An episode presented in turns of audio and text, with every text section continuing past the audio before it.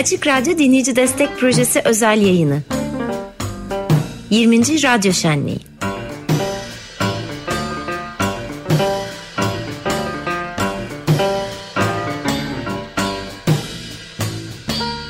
Dinleyici Destek Projesi özel yayını canlı yayına devam ediyor. Saat 17.13. Şu anda benim yayının en heyecanlı olduğum bölümüne geldik.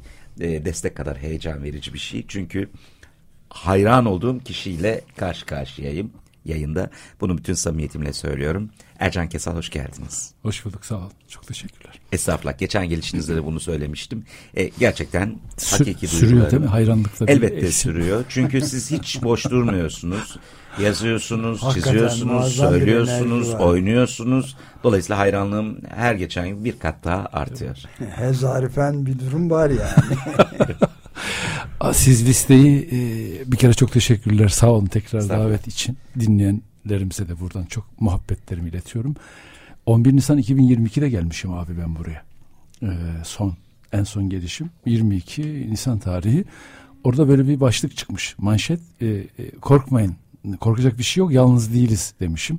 Şimdi siz listeyi uzattıkça dedim abi haklıyım ben. Evet, korkacak bir şey yok yani. Bayağı bir kalabalığız. Çok fazlayız. Evet ve yani şeyler de gelen sadece isimler, destek isimleri değil. Önerilen ve ortaya atılan fikirler çok acayip yani. Mesela işte birisi ben tam zamanlı aktivistim de siz de öylesiniz diyor bize. Tam zamanlı aktivist kavramını hiç duymamıştım. İşte arşivi Tilbe Saran dostumuz, sevgili arkadaşımız, programcımız, arşivi, Açık Radyo'nun arşivini, bunca yılın arşivini ata tohumuna benzetti yani. Hakikaten çok acayip şeyler var. Böyle güzel şeyler geliyor yani. Şu hemen yayından önce elime verdiğiniz şey, Açık Radyo'nun bir var olma stratejisi olarak cesaret bile, o Hannes Şaşkal'ın çizgisiyle yani C olmadığı zaman esaret olacak belli ki. Evet. Ne kadar etkileyici değil mi? Evet. Benim de sık sık söylediğim bu cesaret meselesine ilişkin belki birkaç cümleyi buna ekleyeyim.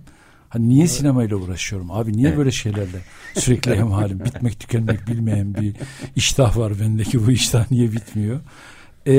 Cesaret aşıladığını fark ettim ben. Yani sinemanın da, edebiyatın da, bütün bu yaratıcı sanat dallarının aslında bir yeryüzünü sahiplenme cesareti verdiğini ve oralarda buluştuğumuzu, korkacak bir şey olmadığını, o cesaretin bir parçası olmayı becerebildiğimizi, bunları yaratarak fark ettim. O yüzden cesaret kelimesinden başka bir şey tarif etmiyor yaptığımız, ettiğimiz işleri.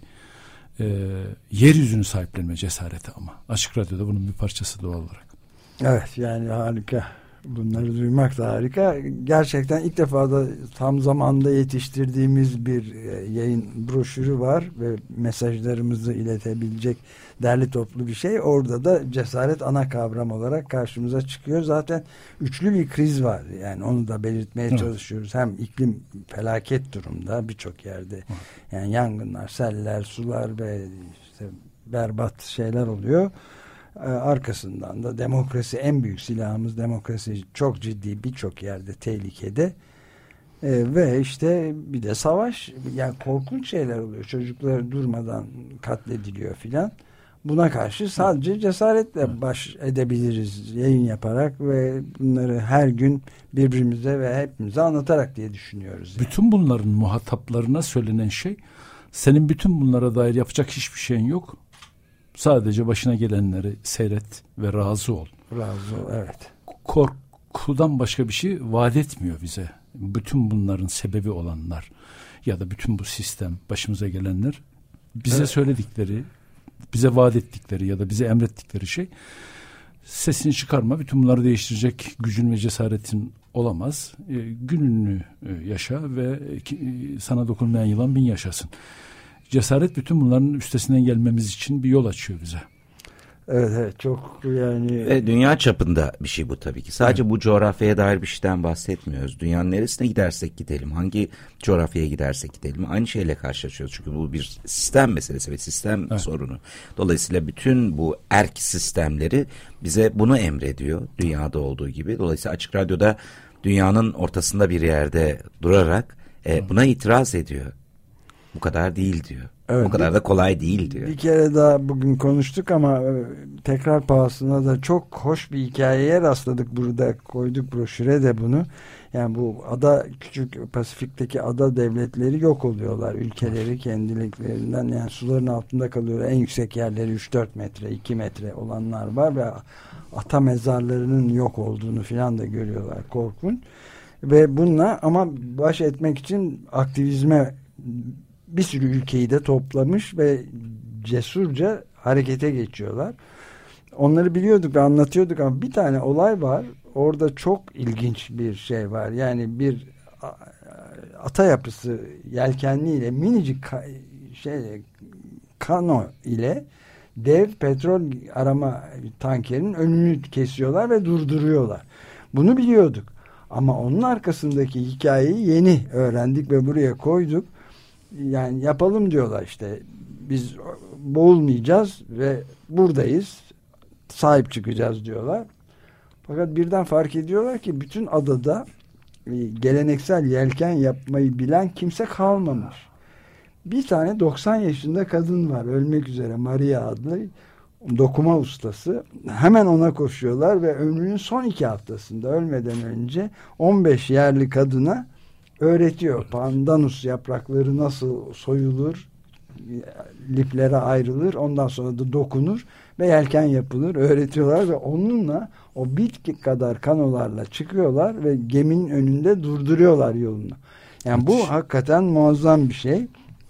Ve kadın ölüyor. Yani şey de diyor işte, aldığımız 90 yaşındaki dokuma ustası Maria ömrünün son 2 haftasında yelken dokumayı 15 yerli kadına öğretmekle bir mucize yarattı diyebiliriz. Pandanus yapraklarından ve sevgiden başka hiçbir şey yoktu elinde. Ama o yapraklarla dünyaya yeni bir pencere açtı diyor. Cesaret. Evet. Çok hoş değil mi? Yani. Çok güzel bir hikaye. Müthiş. Sinema gibi, film gibi. Film gibi. Evet. Sinema da böyle. Evet. Cesaret veriyor. Onu seyrettiğiniz zaman yalnız olmadığınızı fark ediyorsunuz. Evet. Aslında oturduğunuz yerde, koltukta, kendinize ait bir konforda başkalarının trajedilerini, işte umutlarını, aşklarını, heyecanlarını izlerken oradan kendinizce bir demonstre ediyorsunuz. O hayatı bir kez daha deneyimleyip film bittiğinde artık başka biri olarak, o cesaretle kuşanmış, onunla bezenmiş olarak çıkıyorsunuz. Belki bu kadar bizim için çekici olan, bizi sürekli yazmaya, çekmeye, oynamaya iten şey de bu. Dürtü de bu diye düşünüyorum ben. Doğru. Yaşamayı sürdürme cesareti veriyor. Evet. Evet. Edebiyat da öyle tabii aslında. Elbette. Evet. Evet. Bir hazırlıkla geldiniz. 3 tane birbirinden harika şarkıyla, türküyle geldiniz. Onların ilkiyle başlayalım. Ne dinleteceğiz? Evet, şöyle geçen seferkinden herhalde böyle bir alışkanlık. Şimdi bunlar benden parça isterler. İyi yapmışsınız. Evet, aynen öyle istiyoruz. Ama bendekiler türkü tabii. Ben yine türkü dinlemeye devam ediyorum. Onların da biraz önce sözünü ettiğim bir cesaretin parçaları olduğunu düşünüyorum doğrusu. Bu anonim parçaların, evet, değişlerin, Anadolu'dan gelen bize akan o bozlakların, türkülerin, değişlerin bu cesaretin bir parçası olduğunu düşünüyorum. Valla 3 tanesini seçtim ama sırasıyla hangisinin? Galiba Sinan Eroğlu, Muhlis Berberoğlu ve Erdem Oral'la başlayacağız. Evet, Yol Üstünde Karakol. Evet, pek güzel bir karakolla başlayacağız. Evet, Dinleyici Destek Projesi özel yayını devam ediyor. Ercan Kesal'la canlı yayında birlikteyiz. Konuşmaya, söyleşmeye devam ediyor. Sizlerin de destek telefonları de devam geliyor. Bu harika bir şey. Şimdi Yol Üstünde Karakol'u dinleyeceğiz. Sinan Eroğlu, Muhlis Berberoğlu ve Erdem Oral'dan. Ama öncesinde ricamız, dinlerken iyi bir zaman bu. Eliniz telefonun üstünde olsun. Eliniz radyonuzun üstünde olsun. Elinizi eksik etmeyin. 0212 343 41 41. Ercan Kesal dinletti size. Sinan Eroğlu, Muhlis Berberoğlu ve Erdem Oral'dan Yol Üstünde Karakol. Niye bunu seçtiniz? Şöyle bir şey yaşıyorum. Biraz önce nasıl yaşıyorum, ne yapıyorum falan diye herhalde böyle bir soru gelir derken Açık Radyo gibiyim ben de herhalde. Bir meşhur bir şey var. Hep ona yaslanıyoruz metafor olarak da. Son çıkan Cebimdeki Ekmek Kırıntıları kitabımın girişine de yazdım bunu. Bu Hansel ve Gretel'deki çocuklar var. Üvey anne istemez de baba ertesi gün onları ormana bırakır ama çocuk işte kendince bir şey bulur, tedbir alır, cebine ekmek kırıntıları doldurur. Fakat kuşlar yer, dönemez. Aslında her seferinde çocukluğumuza, masumiyet çağına dönmekle ilgili bir çabamız var ve bunu, bu bir amaçmış gibi orada duruyor. Açık Radyo niye bunlarla meşgul? Niye bir hedefim var? Açık Radyo'nun kafasında bir şey mi var? Bir şey mi koydu? Bir yere mi vasıl olmak istiyor? Bence asıl olan yolculuk yine her seferinde. Bu kadar yıldır yapıp ettiğiniz şeyler bir yerlere gitmiyor, birikiyor. Bizim vicdanımıza, hafızamıza sızıyor, sirayet ediyor. Bu çok acayip bir şey. İnsan ömrü de böyle. Ben de Açık Radyo gibiyim. Yapıp ettiğim şeylerle bir yere varmaya çalışmıyorum. Bir niyetim, hedefim, kariyerim, bir beklediğim bir şey de yok. Ama geri dönüp baktığımda başıma gelen, yaptığım, ettiğim her şey meğer beni ben yapan şeylermiş. Ben o yolculuğun bizzat kendisiymişim. Açık Radyo gibi yani. Bu kadar yapıp ettiğiniz şeyler içimizde bir yerlerde duruyorsa bizden sonrakilere mutlaka bir hafıza bırakacağız anlamına geliyor. Türküler bunlara dair beni çok doğrulayan şeyler. Türküler. Türküler de sanki yolculuk gibi. Bitmiyor. Devam ediyor. Niye bunlar bizi bu kadar 2023'ün bu saatlerinde bu kadar etkiliyor? Bu kadar içimize sızıyor? Herhalde bu gücünden, bu hafızasından kaynaklanıyor diye düşünüyorum. Evet, bugün programcılarımızı ağırlarken bu müzisyen programcılarımızı ikisinin de türküleri yeniden böyle ele alıp canlandırma çabaları üzerlerine düşünerek hem sözleri hem de musikisi üzerine, müziği üzerine düşünerek ne kadar ön plana aldıklarını görünce ben de yeni bir şey var dedim yani. Ve şimdi sizin dedikleriniz tamamen doğruluyor bunu yani.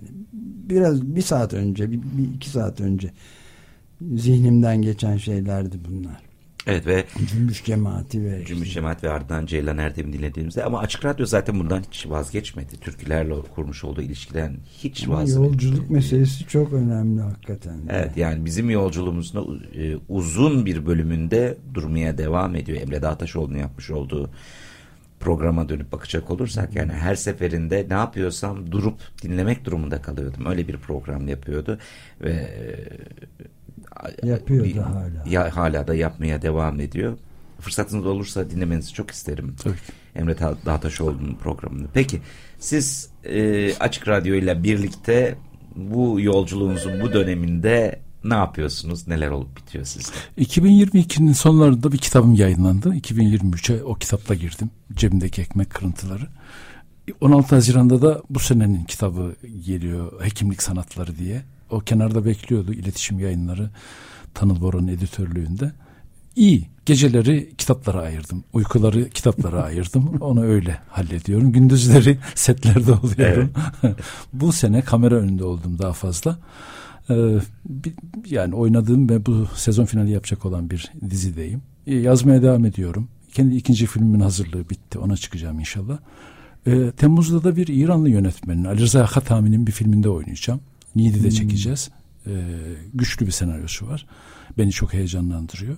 Ha, bu arada önümüzdeki hafta bir kısa film çekeceğim. Bak işte konuştukça aklıma geliyor. Bazen bunları alt alta yazmam lazım galiba. Pek inanılır gibi değil, evet. Evet. İyi. Yani, hekimlikle yapıyor musunuz? Hekimlikte uçak yolculuklarında bazen başıma geliyor efendim. Anons ediyorlar, etrafa bakıyorum. Kimse yoksa. En son bir Antalya uçağında geldi başıma. Hekim olduğum aklıma geldi. Yani anons edilince kimse de çıkmayınca ben de kalktım. O ses arkadaşlar ben tuvalete gidiyor zannetmişler. Dedim ben doktorum. Yani şey değil, şaka değil, hakikaten doktorum falan dedim. Eczarefenlik böyle bir ya şey. Bir yani. Artise emanet etmeye çekilmiş olabilirler abi hastayı. Burada da Tilbe aklıma geliyor. Tilbe ile konuştuklarımız. Bir artise emanet etmek meselesiyle ilgili. Evet. Evet, devam ediyoruz Ercan Kesal'la konuşmaya, söyleşmeye. Dinleyici Destek Projesi özel yayınında hattımızda bir dinleyicimiz desteğini aktarıyor şu anda. 143 kişiden fazla olduğumuza şu anda eminim ama sayı geldiği anda açıklayacağız sayıyı.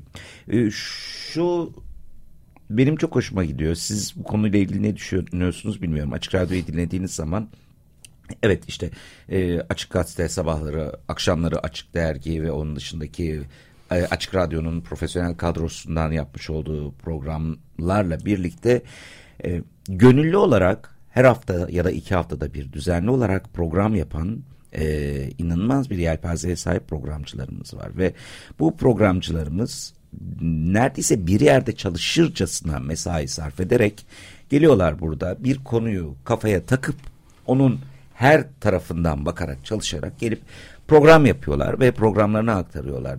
Bunu tamamen gönüllü olarak yapıyorlar. Bunu yaparken aynı zamanda da buraya mali destek vererek destekçi de oluyorlar.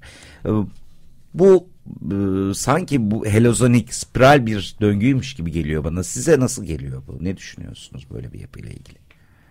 Bir kere çok ümit veriyor. Bugün buraya gelirken enteresan bir şey yaşadım. Acıbadem'de bir işim vardı ve böyle kendimce hesap yaptım. İşte aşağı iskeleye inerim, vapura binerim, Acıbadem'den geçerim. Ve oturduğum kafenin penceresine bir karı koca yanaştı. Dediler ki hoş geldiniz hocam Acıbadem'imize. Dedim hoş bulduk da gideceğim birazdan. Sizi dedi Açık Radyo'nun destek şeyinde göremedik dedi. Ne diyorsunuz? Vallahi tevafuka bakalım. Şimdi oraya gidiyorum dedim ben. Wow. Ah filan dedi. Meğer size böyle kuru dolmalar falan getiren Mehmet ve yanlış söyleyeyim Öztürk mü acaba? Olabilir. Ankaralı bir karı koca, acaba doğrusu hafızam yanıltırsa özür dilerim. Nilüfer Öztürk ve Mehmet Öztürk, evet. Bizden de bahset. Tabii ki dedim, biz artık bir aileyiz ve birbirimizden haberdar olmak zorundayız. Bu çok hoşuma gitti. Hiçbir şey yaşamışsınız. Evet, ama beni sorgulayarak başlamaları da çok hoşuma gitti. Sizi göremedik. Açık Radyo'nun destek. Neredesiniz? Dedim şimdi çıkıyor gidiyorum. Allah'tan geliyorum. Gelmesem tabii, daha kötü değil miydi? Ve bugüne denk gelmesi harika bir şey. Ama dinleyicilerimiz tam olarak da böyle. Evet. Yani radyo ile ilgili sorumluluk alıyorlar. Destek verirken müthiş de sorumluluk alıyorlar. Evet. Ve hesap sorma şeyine sahipler. Sorabiliyorlar yani. Güzel, bu interaktivitenin bu haline ben açıkçası başka bir yerde rastlamıyorum. Yani evet, hesap verilebilir olmanın çok önemli olduğunu başından beri düşünüyorduk ve söylüyorduk da zaten dinleyiciye.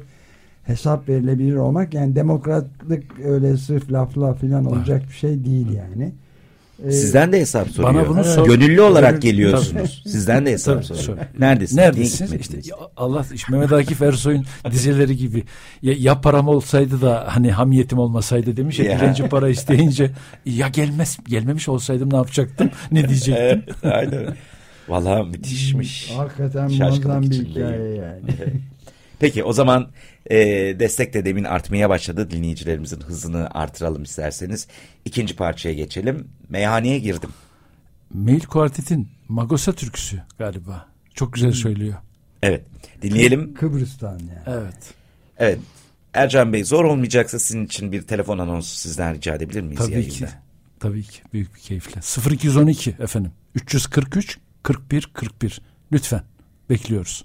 Çok iyiydi. Evet, iyi ki getirmişsiniz. Sağ olun. Ercan Bey, radyo ile ilişkiniz, Açık Radyo bazında sormuyorum bunu. Evet. Genel olarak radyo ile ilk ilişkinizi anımsıyor musunuz? Nasıl başlamıştı ve sonra hayatınızda gerçekten Açık Radyo özelinde değil, nasıl bir yerde durdu ve durmaya devam ediyor radyo? Elbette. Yani Philips radyomuz vardı Avanos'ta. Babam açar, babam kapatırdı onu. Açılınca da bir süre beklerdik tabii. O ısınmasını, lambanın arkada kırmızılaşmasını beklerdik. Evin en kıymetli yerinde durur. Üzerinde örtüsü olur. Ve oradan söylenen her şeyin doğru olduğu kanaatiyle yaşanırdı. Ajans söylemişse doğrudur. Geçenki buluşmamızda da söylemişim benzer bir cümle. Açık Radyo söylemişse doğrudur'a geldi. Biz çocukluğumuzdaki ajanstan duydum. Yalan olacak değil ya. Şimdi Açık Radyo söylüyor. Kardeşim Ömer abiden duydum. Yalan olacak değil ya. Ya döndü ki bu çok güzel, kıymetli bir köprü oluşturmuş. Ben biraz önce Metin Eksan'dan yola çıkarak bir benzetme yapacağım. Metin abiyle ben, rahmetliyle, onun 15 yıla yakın beraber oldum ve geçen bir söyleşide dedim ki ya Metin Eksan'ı tanımamış olsaydım eksik bir Ercan Kesal olurdum ben. Yarım bir adam, tamamlanamamış bir adam olurdum. Çünkü Metin abi benim üniversitemdi. Adam bir sürü şey biriktirmiş, bana anlatıyor ve ben de onu dinliyordum. 15 yıl boyunca onun böyle yanında bir çırak, şakirdi. Ve onun asistanı gibi yaşamış olmak beni tamamlayan bir şeydi. Açık Radyo olmasaydı biz eksik olurduk kardeşim. Açık Radyo bizi tamamlayan bir şey. Açık Radyo bizim üniversitemiz oldu. Bu çok kıymetli. Bu çok hoş bir şey. İyi ki varsınız bu anlamda. Hani o sık kullanılan kelime Ama eksik olacağımız açık radyo hep olsun bu yüzden. Yani çok teşekkür ederiz. Yani Metin Eksan deyince de Enis Batur'la birlikte Gergedan dergisi için Metin Eksan'la Ender yapılan mülakatlardan konuşmaz o. Biz konuşturmayı başardık yani, nasıl yaptığımızı bilmiyorum. Hiç konuşmazdı. Evet. Bir şekilde Enis'in zorlamasıyla ben de bir omuz attım ve aldık ifadesini. Çok da ilginç ve yani beklenmedik derecede çarpıcı şeyler de anlattı yani. Konuşmayan biriydi. Rahmetli anlıyorum yani. Evet. Siz konuşabiliyor muydunuz? Benle olan muhabbetleri, sohbetleri çok uzun ama hocam biz bunları kaydedelim diye bir cümle kurduğunda kesinlikle reddederdi. Evet. Enteresan. Demek ki bütün muhabbetleri off the record yapıyordu. Evet. Ömer abi büyük bir ihtimalle o muhabbetinde aklında kalan birçok şey off the record'tur yani. Metin abinin pek öyle. Herhalde kesinlikle. Yani sert şeyler söylerdi. Evet. Çok beni hafifçe yani şoke etmedi ama bayağı sarsan şeyler de söylediğini hatırlıyorum. Hepsini yayınladık ama. Öyle mi? Evet. Pekala. Genel olarak bunu eleştirelim, şikayet edelim diye sormuyorum. Yine merak ettiğim için soruyorum ve Türkiye bazlı da sormuyorum. Genel olarak dünyadaki medya ve sinemanın durumuna ilişkin ana akımdan bahsediyorum. Ne düşünüyorsunuz? Çünkü sinema, iki alanda da varsınız. Evet. Tabii hem önünde hem arkasında yer aldığım için başımıza neyin geleceğini de hesaplamaya çalışıyorsunuz ister istemez. Dijital dünya sanki çok hızlı yeni bir seyirci, yeni bir dinleyici yarattı. Aşağıdan gelen kuşak, genç kuşak başka şeyler talep ediyor. Hız çok fazla egemen hayatımızda. Fakat bir şey oluyor, çok enteresan bir biçimde. Dönüp dolaşıp yine bu eski muhafazakar şeylere bir kez daha dönüp onlara yeniden bakıp onları yeniden keşfediyoruz gibi de düşünüyorum. Yani asıl olan bir şey var sanki. Bir hikaye anlatmak bizim yaptığımız işte sektörde. Bu hikaye evet hızlandı, süre kısaldı. İşte cep telefonlarından da takip ediliyoruz vesaire filan ama eninde sonunda bir hikaye anlatmakla mükellefiz biz. Yani mutlaka bir hafızanın parçası olmak zorundayız. O yüzden ben bunu üçe ayırıyordum. Sinema çok genç bir sanat tadı. Başlangıçta ana akım sinema, yapımcıların sineması, prodüktör sineması, Amerikan sineması, parayı verenin sineması. Sonra Avrupalılar bu işe biraz yazan ve yöneten otör sinemayı öne çıkarttılar. Sanki günümüz senarist sineması gibi. Hikayeyi anlatan. Artık filmi kimin çektiğinden, nasıl çektiğinden falan çok fazla haberdar değiliz, merak etmiyoruz da bu hikaye nasıl bir şey ve kimin hikayesi, nereden geldi bu hikayeyi sormaya başladık. Hikaye çok kıymetlendi, bir hikaye anlatmak. O yüzden eski kaynağımıza, ruhumuza yeniden dönmeyi, bir kez daha o kaynakları yeniden okumayı falan deniyorum ben. Yani yeniden masamın üzeri Orhan Kemal'lerle, Kemal Tahir'lerle, Refik Halit Kara'yla, Sabahattin Ali'yle falan dolmaya başladı. Haldun Taner'le ya da neyse işte Hüsat Obener'le. Onlara yeniden bir kez daha Mehmet Günsür'le falan. O dehlizlerde bir daha gezmeyi deniyorum. Vallahi çok iyi. Yani aslında sinemanın mesela Amerikan sinemasında yani mucitlerinden ve ilk geliştirenlerden biri tabii endüstriyel sinema Amerika'da. Onun başlangıçtaki ilk filminin bile gösterilen bir ırkçı şey olması da ilginç değil mi? Değil mi? Çok şaşırtıcı yani. Bayağı yerlilerin öldürülmesine filan imkan tanıyan hoş bir hikaye gibi anlatıyorlar ırkçılıklarını. Evet. Evet, Ercan Kesal'la konuşmayı sürdürüyoruz. Aslında süreyi çok zorluyoruz şu anda. Ama ben bütün profesyonelliğimi yitiriyorum. Çünkü kafamda bir sürü soru var. Şunu son olarak sorayım ve merakım biraz olsun gitsin. benim hızla ilgili bir problemim var. Kendi hızımla ilgili ve dünyanın ve yaşamın hızıyla ilgili bir problemim var. Size de baktığımda koltuğunuzun altında çok karpuz var. Yani edebiyat, sinema, işte kısa filmi, müzik, türkü, bir sürü bir şey var. Siz bunu kendinizde nasıl buluyorsunuz?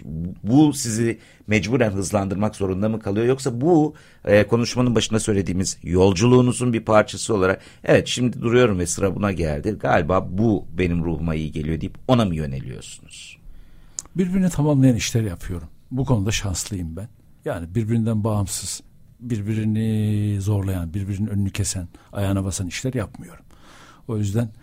Ama dönüp dolaşıp sanki bütün bunların lokomotifinin de edebiyat olduğunu düşünüyorum. Yani okuyup yazdığınız zaman oynuyorsunuz da, çekiyorsunuz da, ne bileyim çalıyorsunuz da. Edebiyat sanki çok belirleyici. Her seferinde şükrediyorum. Yani beni alıp kolumdan kütüphanenin ortasına atan öğretmenime. Olmasaydı ne yapardım ben acaba? Ne anlatacaktım? Okudukça, yazdıkça hem dolan şeylerinizi, hikayeleri anlatmakla ilgili de bir yol açıyor size. Peki, evet, daha fazla zorlamayayım çünkü Açık Dergi'nin saatine giriyoruz. İyi ki geldiniz. Eyvallah. İyi ki varsınız. Aklımıza da ruhumuza da çok iyi geldiniz Ercan Kesal. Ve destekler de gelmeye devam etti, şu anda geliyor. Son olarak eklemek istediğiniz bir şey var mı sizin? 0212'yi eklerim efendim. 343-41-41'i tekrar yeniden hatırlatırım. Çok teşekkür ederiz. Burada olmak çok güzeldi. Aynen öyle, bir mukabele. Bir çalmadığımız türkü var. Tolga Sağ, Şifa İstemem Balından, onunla veda ediyoruz. Evet. Ercan Kesal, iyi ki varsınız, iyi ki geldiniz. Teşekkür ederiz. 0212 343 41 41.